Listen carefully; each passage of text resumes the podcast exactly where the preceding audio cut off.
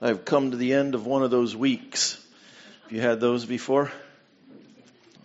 I mention that because um, a couple things. One, many of us grew up in places where you're kind of, at least by your own expectations, to put on the face and, you know, bring the happy face to church. And sometimes it's just not the way it is, right? Sometimes we have really difficult weeks. Sometimes we come rejoicing. But the good news is, regardless of how we come, God's truth is here for us. And He offers us His Spirit, and He offers to breathe life into us once again, because we need Him. Yeah? It's true. Super thankful. We have been um, um, learning some really important lessons from Nehemiah's account of his experience building the wall around Jerusalem. We have seen Nehemiah's fervency to see God's kingdom built, to see his will be done, to see God's promises fulfilled, and to see safety, honor, and dignity returned to the reputation of God and also to the people who serve him and represent him. Some of these questions we've been thinking about am I fervent about the will of the Lord, those have been just playing over and over in my mind? Or am I just all about my agenda? These are good things to consider. As we head into Nehemiah chapter 2 today, I want to back up. We're in our fourth teaching through Nehemiah. And um, just thought we'd back up and get a running start at it. So think about week one, we started with an overview and we we observed a pattern that runs not only through Nehemiah but also through scripture. And we talked about this pattern and it's this there's an invitation to dwell in relationship with God. He makes every provision for that to be possible, whether it be in the Garden of Eden or here in Jerusalem or ultimately through Christ. He provides every provision in order for us to dwell with Him. Then men and women sin by their own willful choices. We decide we're going to try it out our way, typically first. And even so, there's a response of grace. There's a return way, a way of repentance that's provided. He provides for our sin. And then there's a renewing of his promise of presence. This is a pattern that we see throughout Scripture. And again, we see this very clearly in the book of Nehemiah. And one of the things that's become evident to me as we're studying through, and I'm beginning to see some of these things to come together even more clearly as I'm studying them and teaching them, and then as we're talking about them together, is this. Church, Nehemiah's account is an invitation for Vine and Branch to get reignited, re-excited about building the kingdom of God. Yeah? I'm excited about that and see that see that being stirred in us. So in week two, we saw that Nehemiah had a fervent desire to see the Lord's kingdom built or his will to be done. I'm going to use that interchangeably. To see the kingdom of God built, as we see that's specifically what Nehemiah is doing, but wanting the will of the Lord to be accomplished. And again, our study together has asked us, has, has required us to ask this question are we fervent about building the kingdom of God? So, as a litmus test, if you remember this a couple weeks ago, I put up a pie chart, remember?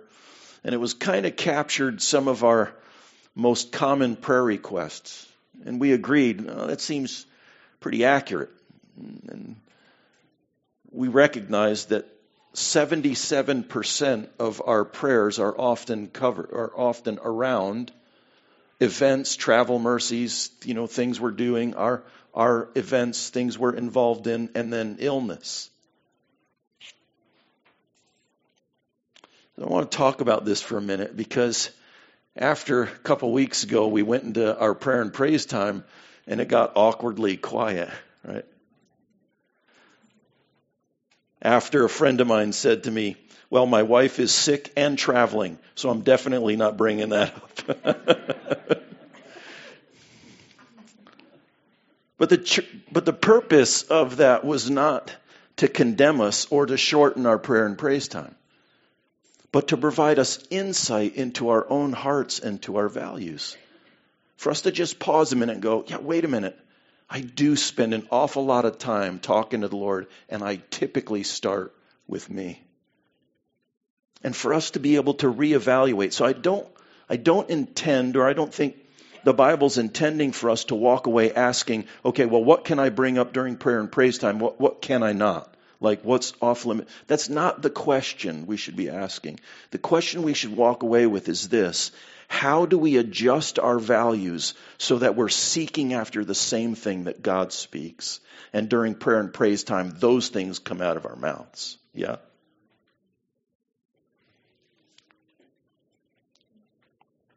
So the goal of Nehemiah's account is not to adjust our words, but our treasures.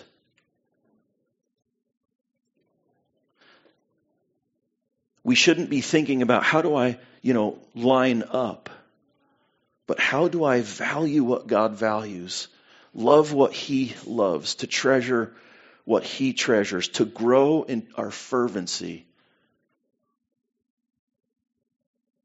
Our Father who art in heaven, hallowed be your name. Your kingdom come. Your will be done. How do we grow in our fervency for that? That was week two. We talked in week three, Nehemiah's fervency for God's will, for his kingdom to be built, was rooted in God's word. He evaluates himself and his family and his community based on God's decreed will. And accordingly, he calls for repentance personally, for his own family, and then also for his community. And in all this, Nehemiah is living out this belief that God will fulfill his promises. He will keep his covenants. And it's right for us to think rightly about ourselves as God intends to fulfill his promises in us and among us. And so, for us, in the places where we have sinned and we have made our agenda preeminent, by the way, if you're wondering if you have made your agenda preeminent, if you have kind of considering, is your will really important? If you've got conflict in your relationships, you've made your will pretty important. James 3 and 4. But if that's true, we're called to repentance and turning from our own self focused agenda and, and this weak and tiny little kingdom to turn to the big and glorious kingdom of God. To turn. We're reminded, as we were reminded, that a person whose desire for God's will a person whose desire for God's will is regularly being hijacked by your own agenda, that person will never persevere in building the kingdom. Especially when things get difficult. So in week three, we were encouraged to repent of sin, to trust God to fulfill his promises, and to join in. Join in what God is already doing here at Vine and Branch. So now we come to week four. We're in Nehemiah chapter 2, verses 1 through 8. Let me pray. Father, thank you for your word that we have heard and already received, and the word we're going to hear tonight. I thank you that regardless of how we come, whether rejoicing or struggling a bit, you are ready to meet us with your truth. But we also come not just to get fixed, we come to bend ourselves to you. We're not just coming to change our mood, but to change our minds. Lord, I confess to you, and you know I need a mind change. So help my brothers and sisters this night join this bent cup as we pour ourselves out and open ourselves up to be filled with the glories of your presence and your person through the truths of your word. And we thank you for your promises to do so. You will do it. It is true. Amen. So tonight we're going to see Nehemiah before King Artaxerxes. We're going to watch how God directs the heart of the king to accomplish his will. And he begins to unfold his plan, not just for building a wall, but for rebuilding his people and the building of ultimately of his kingdom. And through all of this, we're going to see Nehemiah's interactions, his character, and I think we'll gain some um, opportunity to be challenged in our own hearts and our own character as well. So here's the thesis. Here's the truth we're getting after tonight. Nehemiah's fervency for God's kingdom was demonstrated through his persevering obedience, his spiritual preparation, and his physical activation of his resources, gifts, and abilities to do the will of God. That's if I could boil it all down into one point, that's it. That's what we're getting after. Nehemiah's fervency for God's kingdom. And so we see this through his persevering obedience, the fact that he was spiritually prepared, and then he's activating everything that he has, who he is, his resources, to build the kingdom of, of God. And so here's that thesis applied to us. This is where we're ultimately going. As invited participants to the kingdom building, we demonstrate our fervency for God's will by long obedience, spiritual, preparation, and physical activation of our gifts, our resources, and our abilities. Okay, so let's jump in. First, we see that Nehemiah, Nehemiah's, we see Nehemiah's persevering obedience demonstrated. I'm going to back up a little bit. We finished up Nehemiah's prayer, if you remember, at the end of chapter 1. I'm going to back into the last verse of that because uh, it lends itself insight to the beginning of chapter 2, verse 1. But Nehemiah ends his prayer with this, chapter 1, verse 10. O Lord, let your ear be attentive to the prayer of your servant and to the prayer of your servants who delight to fear your name and give success to your servant today, and grant him mercy in the sight of this man. It's interesting that he calls King Artaxerxes this man. He does not, in his prayer, offer up this king because he's talking to the king of all kings. And so he says, So grant me mercy in the sight of this man. And then he finishes with this Now I was a cupbearer to the king. That's a loaded statement. Historically, a cupbearer was a high ranking official, and he was in charge of serving the king. And this is not a position you get assigned to whimsically. It's not like, hey, we need a cupbearer, give me that kid over there. Right? That's not the way this happens. You don't get assigned to this role, especially if you're a conquered foreigner. Nehemiah would have to have proven himself over and over and over again. Remember, he was born in that captivity. He was enslaved. So he's a servant somewhere around the kingdom. And yet, over and over, over periods of time, over little acts piled on top of one another, Nehemiah finds himself moving up in ranks and being offered, offered different positions until he finds himself the cupbearer to the king. Years ago, Eugene Peterson wrote a, a book titled A Long Obedience in the Same Direction. I love the title so much, I read the book. The title is actually better than the book, okay? But it's really, he, he does a great job capturing this reality that the Christian life is most often small steps obedience, not perfectly like this, but always in the same direction over a long period of time. Life in the mundane. He captures it really well. A long obedience in the same direction. This is the manner in which Nehemiah would have had to have lived to have become the cupbearer to the king. His faith in God, in Yahweh, his knowledge of the Old Testament, of the Torah and the prophets, guided his character.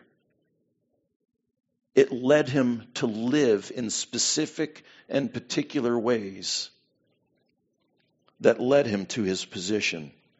There was an Athenian historian. He was also a philosopher and a soldier. His name was Xenophon, and he lived the same time of Nehemiah, roughly 430 to 354 BC, a little bit after.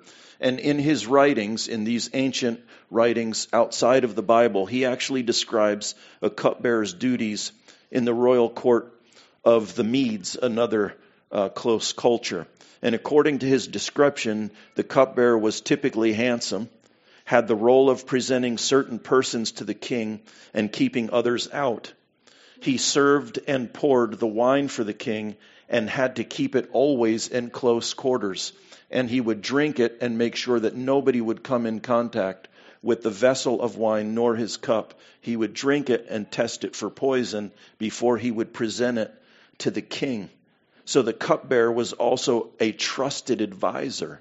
He was with the king almost constantly. He was expected to give advice behind closed doors because he was often the only one that would go with the king from event to event to event and talking to different people.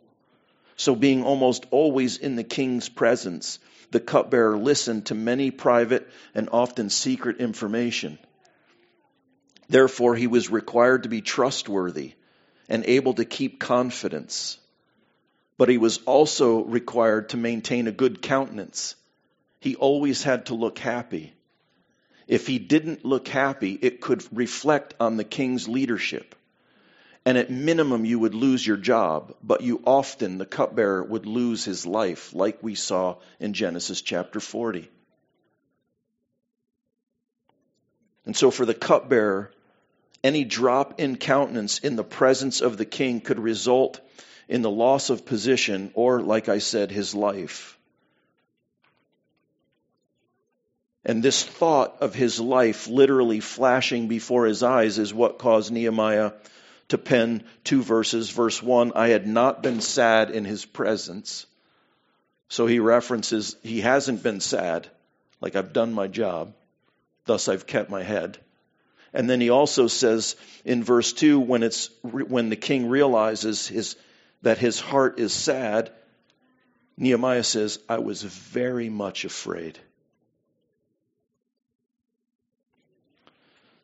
So in chapter 2, verse 1, it reads In the month of Nisan, and we remember this is four months post the beginning of the opening of the book, in the 20th year of King Artaxerxes, when the wine was before him, I took up the wine and gave it to the king.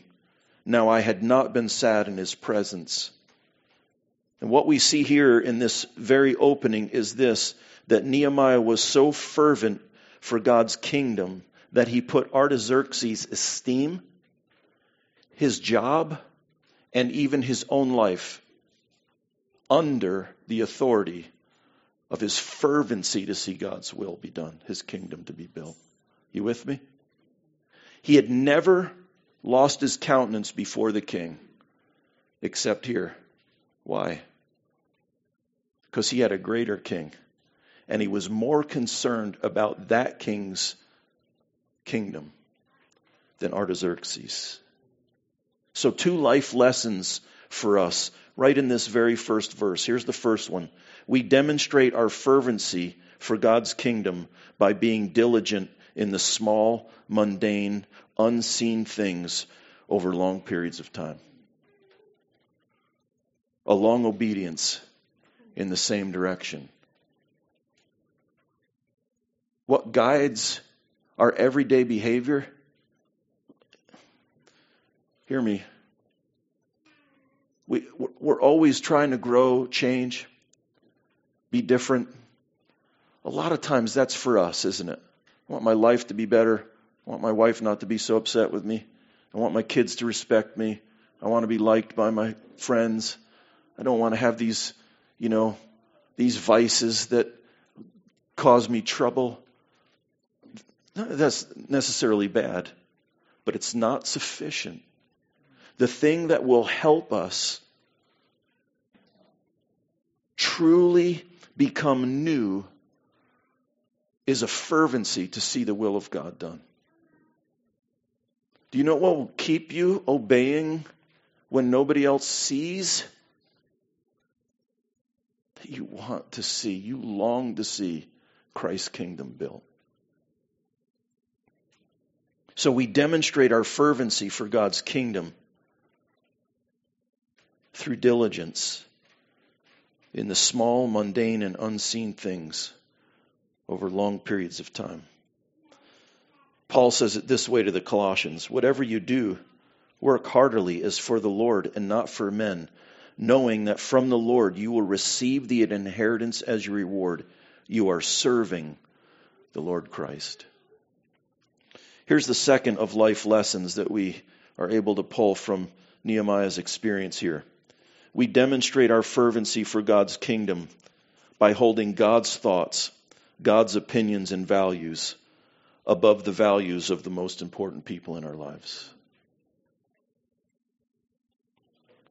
Again, Nehemiah considered God's thoughts and God's desires more important than the king's, who literally held his physical life in his hands.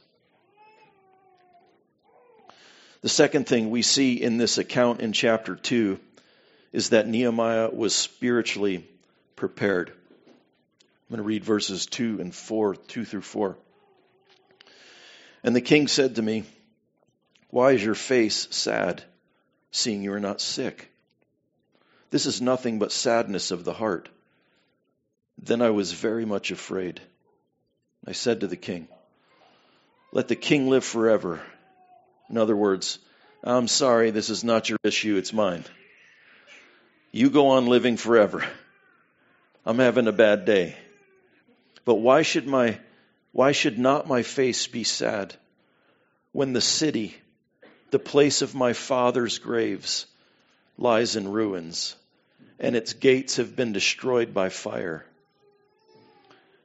Then the king said to me, What are you requesting? So I prayed to the God of heaven. So, here, right in the middle of this conversation, Nehemiah lets us into his heart and he says, Oh man, here we go. So he shoots up a prayer to God. And in this section, the king asks Nehemiah three different questions verse 2, verse 4, and verse 6. Why is your face sad? What are you requesting? How long will you be gone? And Nehemiah, we see, knows how to answer each of those three questions. I think sometimes we want to turn this into a formula. Man, how did he know to respond like that on the spot? You know, when I'm under pressure, I babble, I don't know what to say, let me get back to you. But he was bold, his life was in danger. How did he know to do this? Under great pressure, how did he find the courage to respond the way he did? But Nehemiah didn't respond the way he did because he had read Seven Habits of Highly Effective People. Or because he knew John Maxwell's five leadership levels. But he knew how to answer those questions because he was spiritually prepared. And he had been preparing for a really long time. So I prayed to the God of heaven. But remember, he was doing this four months ago. In verses chapter 1, verses 4 through 9, we watch Nehemiah. He prayed, he fasted, he sought to know and to love the will and the ways of the Lord. Nehemiah's mind, his values, and his prayers were saturated with God's word. He literally prays Deuteronomy and Leviticus, right? We saw that last week in chapter 1. And then he responds to God's truth by repentance. I see my life, I see my family, I see my community in light of your, the truth of your word, and we need to turn. You're right, we're wrong, we're on a U turn trip. And Nehemiah recalled and relied upon the promises of God. He calls the promises of God to mind and says, We're not completely lost. We've got generational sin patterns. We are the biggest dysfunctional family on the planet right now. But there's hope.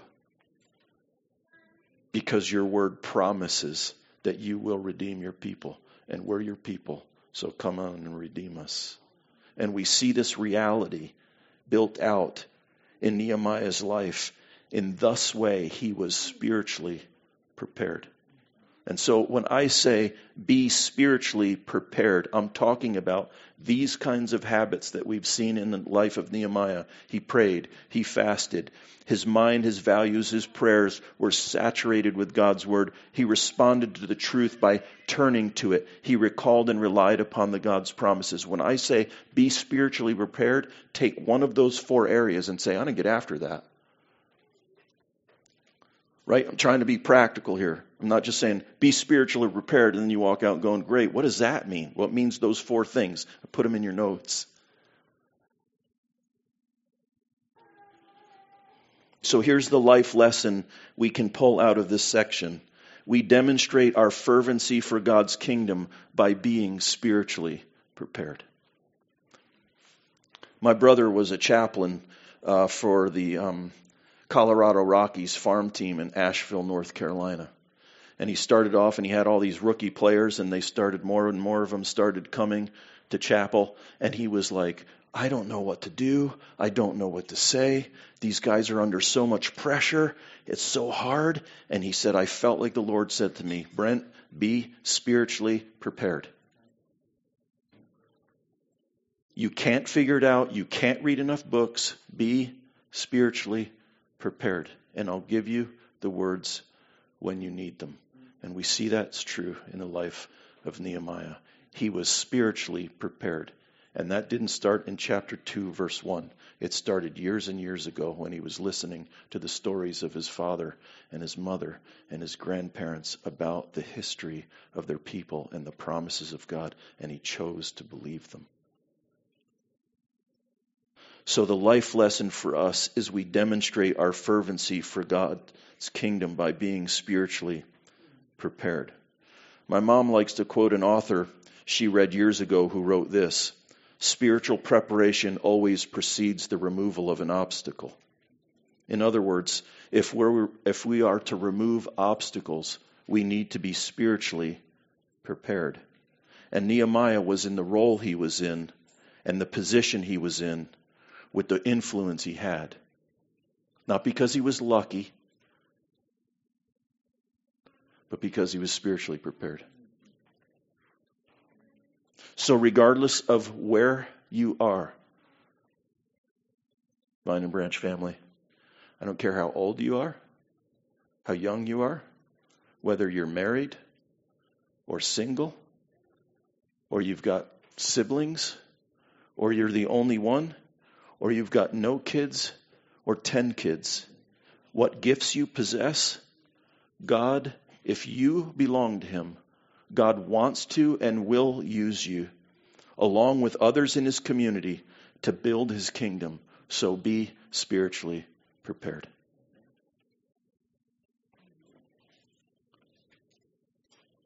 You and I demonstrate our fervency for God's kingdom by being faithful in small things by holding God's opinion above everybody else's and by being spiritually prepared. The third thing we see in these first eight verses of Nehemiah's account was that Nehemiah was physically activated to use his resources and his gifts and his abilities to do the will of God. Verses 5 through 8. And I said to the king, if it pleases the king, and if your servant has found favor in your sight, so that you se- that you send me, to, I'm sorry, if it pleases the king, and if your servant has found favor in your sight, that you send me to Judah, to the city of my father's graves, that I may rebuild it. By the way, this is the same king who had stopped the building of the temple years ago under Ezra. They, there was some complaining going on, and Artaxerxes sent a note and said, We're going to stop all that building. So now Nehemiah knows he's asking the same guy who shut it down to restart it. And the king said to me, the queen sitting beside him, How long will you go, be gone, and when will you return? So it pleased the king to send me when I had given him a time. And I said to the king, If it pleases the king, let letters be given to me to the governors of the province of beyond the river, that they may let me pass through until I come to Judah, and a letter to Asaph, the keepers of the king's forest, that he may give me timber to make beams for the gates of the fortress of the temple, and for the wall of the city, and for the house that I shall occupy. And the king granted me what I asked for for the good hand of my God was upon me. Now it's obvious that Nehemiah had some qualities and gifts and abilities that had been honed over long periods of time, stacked on top of each other, and ultimately were ordered by God's sovereign hand. It's true. It's also obvious that during the four months between chapter 1 and chapter 2, along with his prayers and fasting and repentance and recalling God's promises, Nehemiah had been applying his gifts.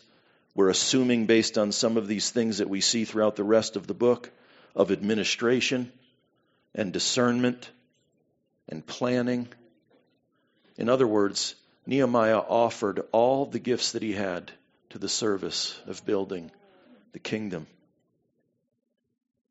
Nehemiah had been praying, seeking the Lord, and as he did, the Lord ministered wisdom to him, quickened his gifts, and activated him to works of righteousness. Nehemiah recognizes the hand of the Lord from his praying to his planning, and that's why he ends this section with an acknowledgement of God's great and providential work by saying, The king granted me what I asked for for, because, due to, the hand of my God was upon me. So here's the life lesson.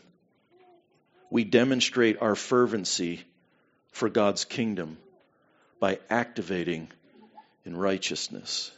Now, when I use that phrase, activating in righteousness, for those of you who've been around for a little bit, that should bring up a thought, right? Remember when we were rolling through our definition of the gospel that we worked through last year. By the way, I take this from the first six chapters. It's a summary of the first six chapters of Romans. What is the gospel? You can say it with me if you remember. Deserving wrath, justified by grace, counted righteous, rejoicing in salvation, activated to righteousness. It's the gospel from beginning to end and activated to righteousness, in other words, seeking and living God's kingdom building, is the culminating work of the gospel, the good news of Jesus taking root in our lives. You with me? Activated to righteousness, building the kingdom, is the end result of the gospel taking root in our lives. If Christ has rescued you, you want to build his kingdom. We read this in the second catechism. The end, it reads, that I'm a terrible sinner. I don't have it memorized yet. We're working on it, right? That he, I've been saved by him, and because of this, I give him gratitude. I asked my kids, and then I asked a couple of friends, can we be belong to God? Can we be saved from our sin without gratitude? No.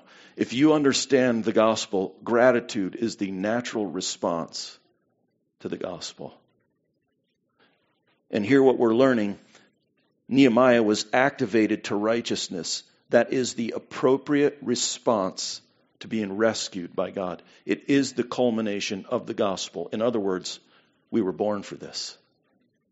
This kingdom building that we were talk, that we're talking about, that we're striving for, that we're aiming at, Vine and Branch Church, we were built for it.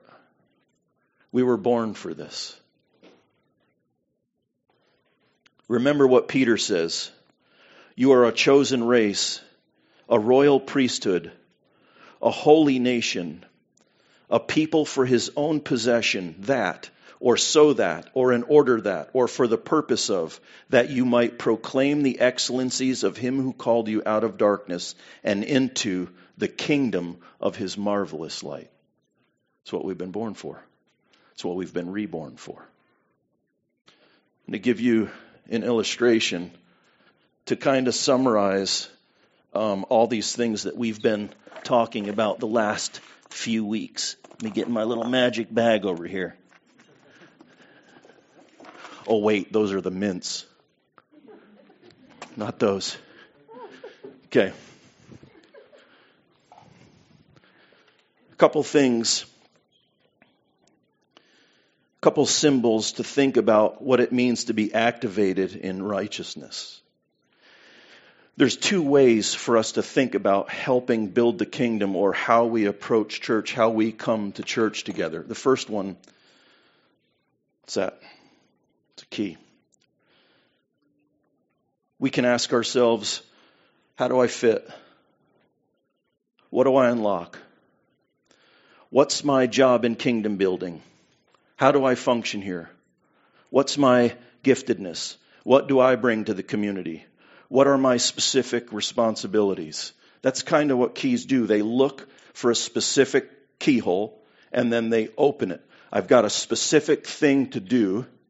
What is it? What's my part? How do I do that? I'm going to argue that that's a very Western way to look at building the kingdom. Who am I? What do I have to offer? So first, first question. When we start with us, we look to find our specific role, how to engage it. I must employ my gifts with competence. I need to find what we've called and heard said my sweet spot, right? I think there's a better way than this. Who knows what that is? Yeah, the old people are saying antenna. The little kids are like, I don't, it's an extendy stick. We, we don't see these many anymore, right? My first cell phone had one of these on there, believe it or not. Not that long, but it's an antenna. Antenna starts to, to look for something. What is God doing? How is his kingdom built? What are the expressed expressed needs in His Word? What are the unique needs in this body? How is my church at work building God's kingdom? What are my leaders communicating about the direction? It's seeking to tune itself into something. It's not looking for a job to do. You following me? Are there ways I can support? In in opposition to the key, the antenna starts with God and what He's doing, and I'm trying to tune myself to Him. We move to His people, what they need, what they're doing together, and then we employ ourselves. Sometimes we'll find our sweet spot. Oftentimes we won't.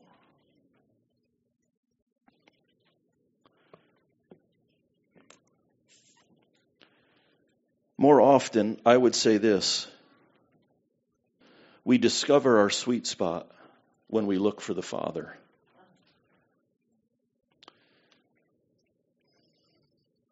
I've been thinking about this in application of this message, and I would say I have discovered gifts I didn't know I had because I met needs I didn't want to meet. meet. You with me? when we tune ourselves to the Lord and to the body, we will discover what we were born for. But if we try to discover what we were born for and then take it to the body, I'm going to say you're always going to feel like a key without a lock. You with me? So I wanted to give us a word picture as we think about building the kingdom of the Lord. And this really is encompassing, by way of application, our last three times together. But as we begin thinking about being activated to righteousness, I want to th- us to think about ourselves as antennas tuning in, not keys looking for a spot to fit.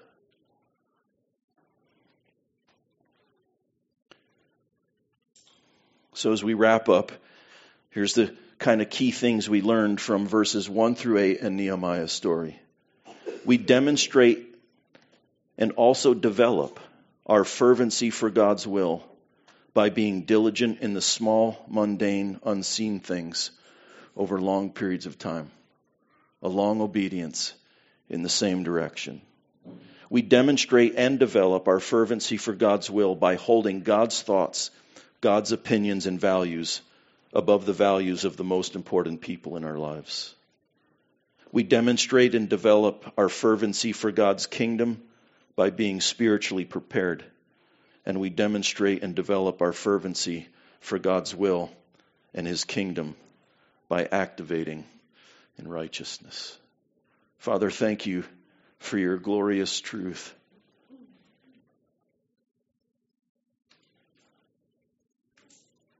And that you have fed us well.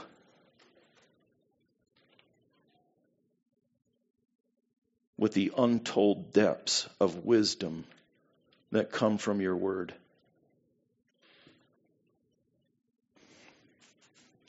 Oh Lord, help us, help me.